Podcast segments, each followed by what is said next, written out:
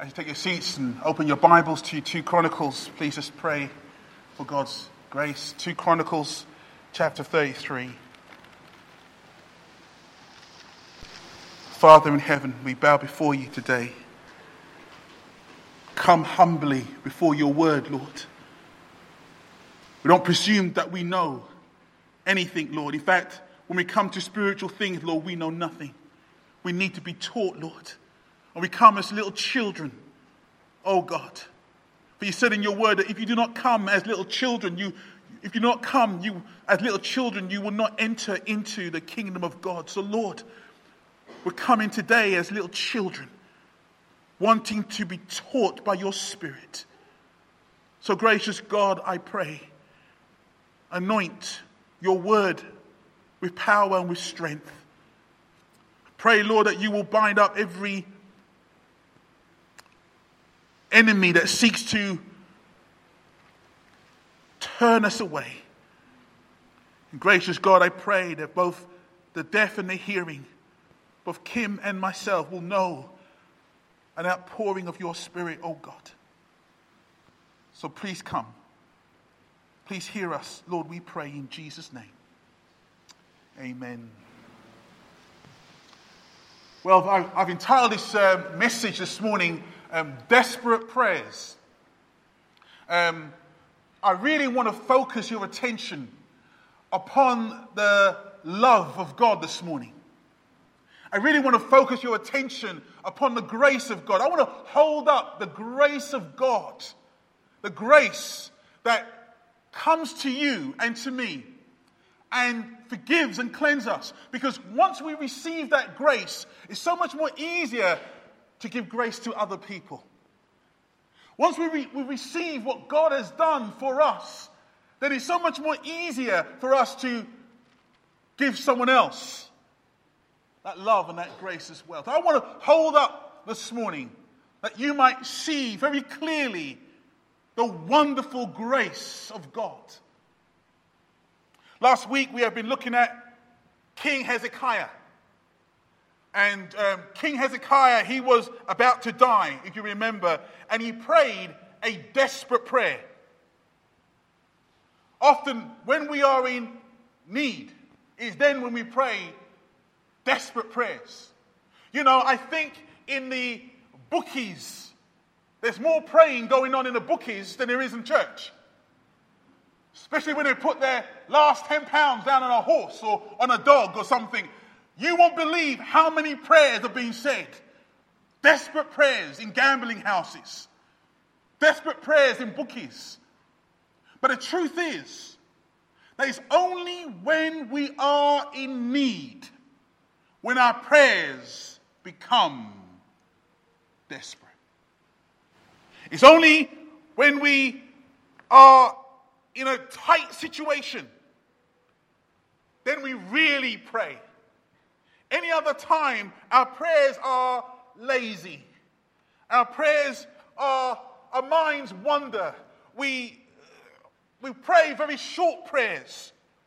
But when the need comes and there's a desperate situation, how our prayer changes. They become concentrated, they become long, they become focused. In fact, we find other people and say, Join me in prayer. Because we, we realize that our, our need is great. And it was no different for Hezekiah last week. Hezekiah was on his deathbed, literally on his deathbed. This man was told, You're not going to live, you're going to die. And when he heard those words, his prayer was desperate. And God gave him, God heard his prayer. God healed him. And God gave him 15 more years. Well, it was during those 15 years, well, three years into the 15 years, he had a son. And three years into that, he had a son, and his son was called Manasseh. And Manasseh grew up to become the next king. And so, three things I want to talk to you about this son, this king, Manasseh, the son of Hezekiah. I want you to remember that Manasseh was born because of great prayers. His birth came. He shouldn't live. He shouldn't exist. His father should have died. But because his father prayed desperately, God gave him a new lease of life. And Manasseh was born because of grace. That's why he was born. He was born because of the grace of God to his father. I want you to remember that because I want to speak a little bit about grace. Because grace, first of all, rejected. I want you to see this morning that Manasseh, this man who shouldn't have lived but was born because of God's grace to his father, I want you to see how this man rejected God's grace. When I read the word, these words, I was appalled. Look what it says about him. He sacrificed his children in the fire in the valley of Ben Hinnom practiced divination and witchcraft, sought omens, and consulted mediums and spiritists. He did much evil in the eyes of the Lord, arousing his. When I, I just cannot believe this. You mean to tell me this man who was born because of God's grace to his father, he shouldn't have been alive. His father should have died, but his father was blessed by God, and this man was the fruit of that grace. And now he's grown up. Look what we find him doing. The Bible says his own sons, his own children, he burnt in the fire and sacrificed them to, the, to his God. How appalling! But it goes worse. He then practiced sorcery and witchcraft and divination and, and omen seeking and, and spiritists. This man has gone into dark wickedness. Absolutely surprising. And you think that wasn't bad enough? We read over in 2 Kings Moreover, Manasseh also shed so much innocent blood. They filled Jerusalem from end to end. The man was a murderer. The man killed and slaughtered men and women, innocent men and women, better men and women than he was. This man was wicked. Now I know that all of us are appalled at its wickedness. All of us will turn around and say, I can't believe a man can exist like that. But he represents mankind. He represents me and you. This is what man is capable of doing. Look at the society. Just look around. We have one group of people here who are praying to the stars. We have men and women hugging trees and praying to the trees. Think I'm joking? Just look around. These things are, are taking place. We look around, we have others over here, and we find them speaking to mediums and, and spiritists and contacting the dead and having them come and speak to them. Those people are out there in our society, don't you know? Look around you, and we have people committing horrible crimes of murder. 16 year old boy throwing acid in people's faces, ruining their whole lives. That is you and me. That is our society. That is where we are living. The wickedness that we see in Manasseh is in our world today. How can anyone deny that? And that is what we see. And how does it begin? I tell you how it begins. It begins with a rejection of the grace of God. That's how it begins. And once God is rejected, people begin to do some crazy things. Once God is rejected, People begin to do things that they think is right in their own eyes. They have no conscience, they have no, no, no measuring line, nothing to, to measure what they're doing. They just think that they are right in their own eyes, and that is what they will do. That is our society. Why? Because men have rejected God. God has created you to enjoy Him. That is what God has done. He's created you different to the animals. He's created you different to the, the to, to, to, the, to, the, to the, the beast of the field. He created you differently. Why? So that you can enjoy him. But what does man do? Man rejects him and goes down into the very gutter and dregs of our society. Only last year, I read in the news embarking of a man who killed an off duty police officer, chopped him up, put him in a bath, and ate some of his parts of his body. Embarking. Wickedness abounds. And you may turn around and say, Well, I would never do that. I'm not as bad as those people.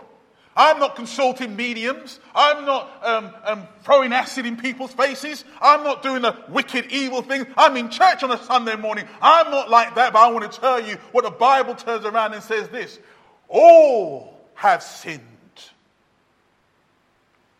and fallen short of the glory of God. There's no difference. Everyone is in the same boat, everyone is on the same ship. All have sinned, said the Bible, and fallen short of the glory of God. You may not have done all the things that these men and women have done, but when you are compared to Jesus, how much are you like him? That's the question. And all of us will say, I'm nothing like Jesus. The man in prison and the judge who sent him there, both are guilty before God.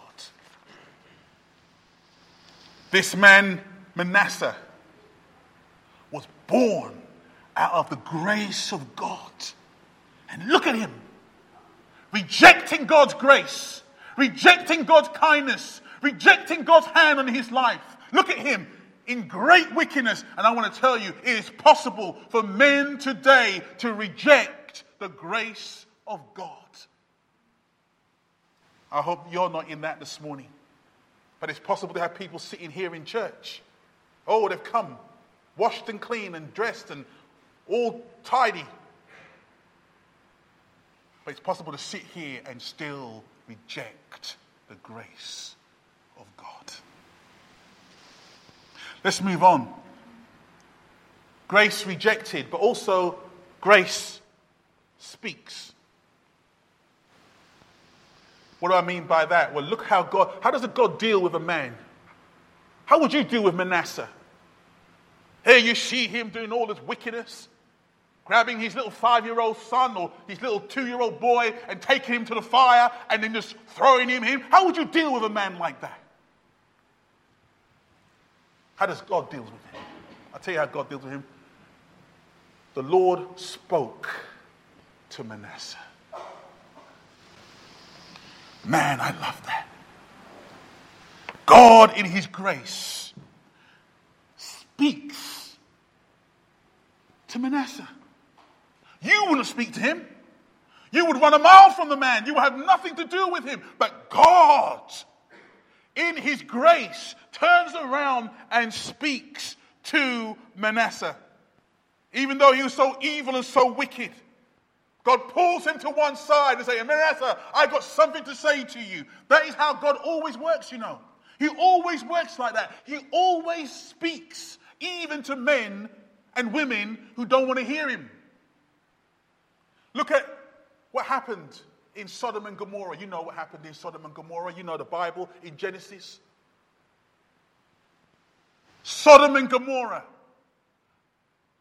Look at these words. The two men said to Lot, Do you have anyone else here? Sons in laws, sons or daughters, or anyone else in the city who belongs to you? Get them out of here because we are going to destroy this place. The outcry to the Lord against its people is so great that he has sent us to destroy it. So Lot went out and spoke to his son in law, who was pledged to be married to his daughters, he said, Hurry and get out of this place because the Lord is about to destroy the city. But his son in law thought he was joking. God again said, I'm going to destroy this city, but I'm going to speak to the wicked and tell them what I'm about to do. And here in the story of Lot, God speaks.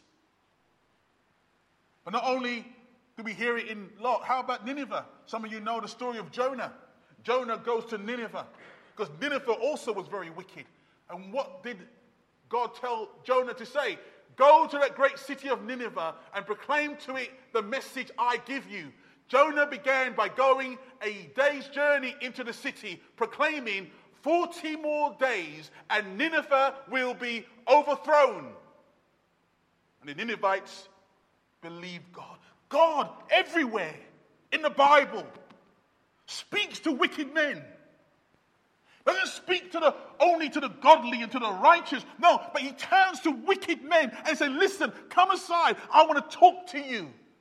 I want to speak with you. I have something to share with you. Grace speaks. And here we see here again that grace was speaking to these people everywhere. And Manasseh was no different.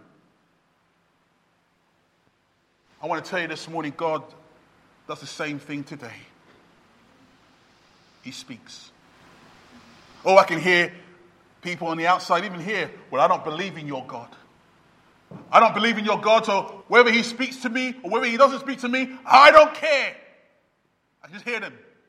I want to tell you, you may not see God, but God sees you. You may not want to speak to God, but God will speak to you. Men may go about their wicked ways, but God will say to them, I've got something to say. Come aside. I know you're rebellious. I know you hate me. I know you love your sin, but come, I want to speak to you. They may say, But Lord, why do you want to speak to me? Can't you see that I've rejected you? Can't you see I don't want you? Can't you see I love my sin? Why do you want to speak to me? And God said, Grace always wants to speak.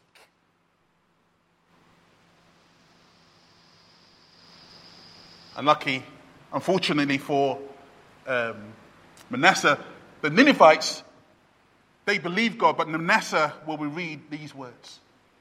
The Lord spoke to Manasseh and his people but they paid no attention.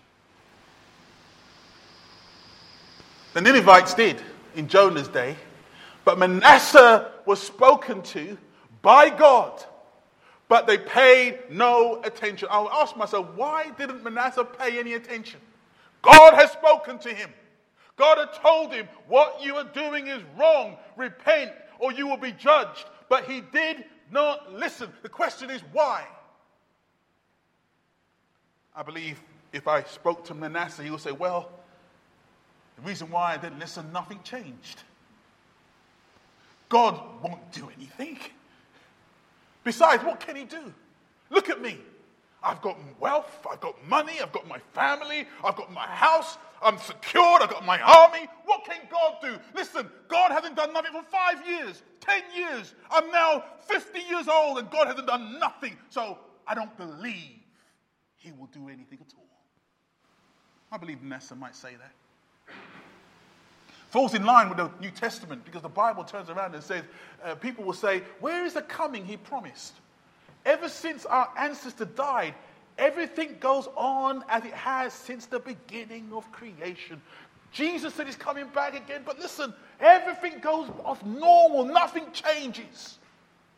So, why should I listen to God? Why should I obey His voice? Because He's not going to do anything. He has no authority. He has no power. Look at the wicked. They're thriving. They've got the cars. They've got the houses. They've got the marriages. They're doing fine. God won't do anything to me. And so they go the merry way, just like Manasseh. God won't do anything. You know, I'm quite surprised when I was reading the news over the past few days. Do you know how many famous music stars died over the last couple of years. David Bowie, Prince, George Michael.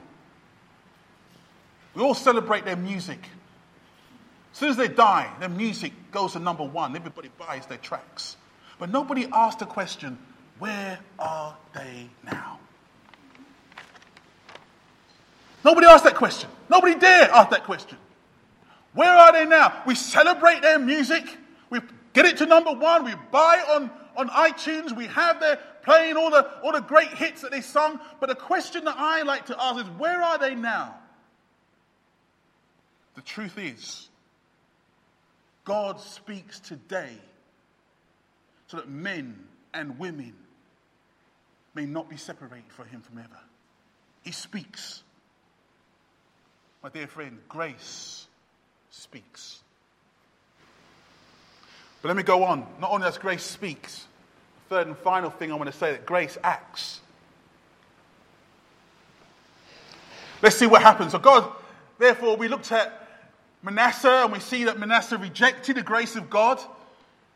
Then as he rejects God's grace, we look again and we see God speaking to Manasseh and telling Manasseh, repent. But he doesn't listen. So what does God do? Well, God acts. Grace acts. And so listen to what we see in our story. So the Lord brought against them the army commanders of the king of Assyria who took Manasseh prisoner, put a hook in his nose, bound him with bronze shackles, and took him to Babylon. Can you believe what happened to this man? Overnight, all of a sudden, the kings of the Assyrians come. And as they come, they grab a hold of him. They, they, I can just see him now, Manasseh. I can see him now crying out to the spiritists and to the demonic gods and saying, Help me. And there's a banging on the door coming.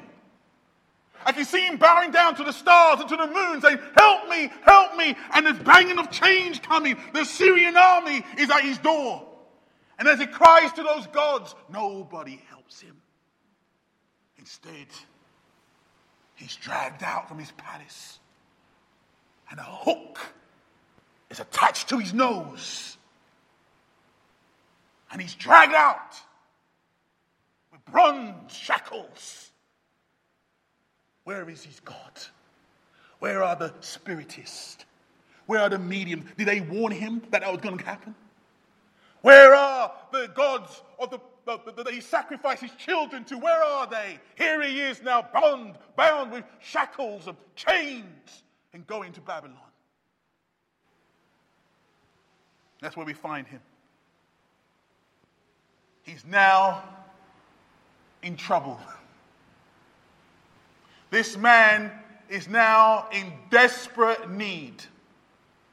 This man is in a place where he doesn't want to be. What does he do? i tell you what he does. He goes to desperate prayer. Here we have him. Let's see what the Word of God says. In his distress, he sought the favor of the Lord his God and humbled himself greatly before the God of his ancestors. Here he is bronze shackles, hook in his nose, naked and thirsty and worn out, a slave in Babylon. What does he do? He humbled himself greatly. He sinned greatly, but now he's humbling himself greatly before God. Oh God, he's saying, I remember my father Hezekiah. I remember that I was born out of grace.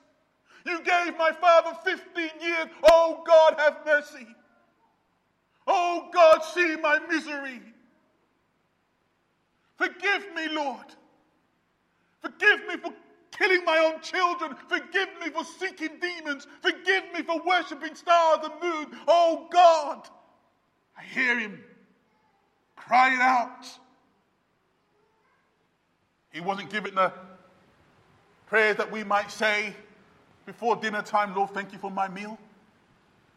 He wasn't saying the prayer that we might say before we go to bed. No, no, no, no. This man was crying out in desperation. Now I can hear some voices here saying, if I was God, I would put my fingers in my ears. If I was God, I would turn away from a man like that. But the Bible turns around and says this. And when he prayed to him, the Lord was moved by his entreaty. The Lord was moved. The man was deep in sin and wickedness, but when he humbled himself greatly and cried out to God, God couldn't resist his cry. God couldn't resist seeing his humility. God couldn't resist coming to him. And so God comes and was moved by his prayer. And the Bible says he listened to his plea, so he brought him back to Jerusalem and to his kingdom. Why did God do that? Then Manasseh knew that the Lord is God. Oh, the grace of God. That is what I want to hold up to you this morning. Oh, the grace and the mercy of God. God was moved. And because God was moved, because God's grace could not resist that man's plea, God moved and helped him. My dear friend, the reason why God shows you mercy, the reason why God outpours grace to you, is so that you might know who He is. That's why. The reason why you're here, you could have been anywhere else. Your life could have taken any turn and go the wrong way, but God's grace have brought you into this house today. Why? So that you will know who He is. That's why. It's not to make your life nice and cozy, put some nice cushions under your head and a few fluffy blankets. No, no, no. God wants you to know that there's no other God besides Him. He is the Lord. And He deserves your worship and your praise and your glory. Why? Because He created heaven and earth. He wants you to know Him. And once that grace is poured into your life, then you can turn around and begin to pour some grace to somebody else's life. Some of you are in hard relationships. Some of you are in hard marriages. I'm telling you, husband and wives need to turn and begin to pour grace into one another's hearts. Why? Because God has poured grace into their hearts. Some of you have got difficult children, or some of you children are being difficult to hang around with. You need to realize that God's grace has been poured into father and mother and into son and daughter's life. The grace of God is real and it's wonderful.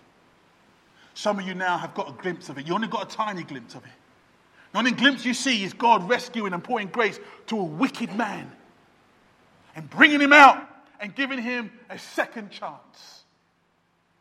That's only a glimpse of God's grace, but that's only, that's only what I want to give you today. I only want to give you that glimpse that God's grace will give you a second and a third and a fourth chance. That grace will chase you and chase you down until you confess that God, you are Lord and you deserve my worship. You deserve me not to bow down to other things. You deserve me not to give my attention, my attention to other things. But Lord, you deserve me to give you my attention. You deserve me to give you my praise. I pray that Manasseh will be an example to us as to hold up the grace of God and then say, Behold God's grace. It was available for him is available for you too. Let's pray.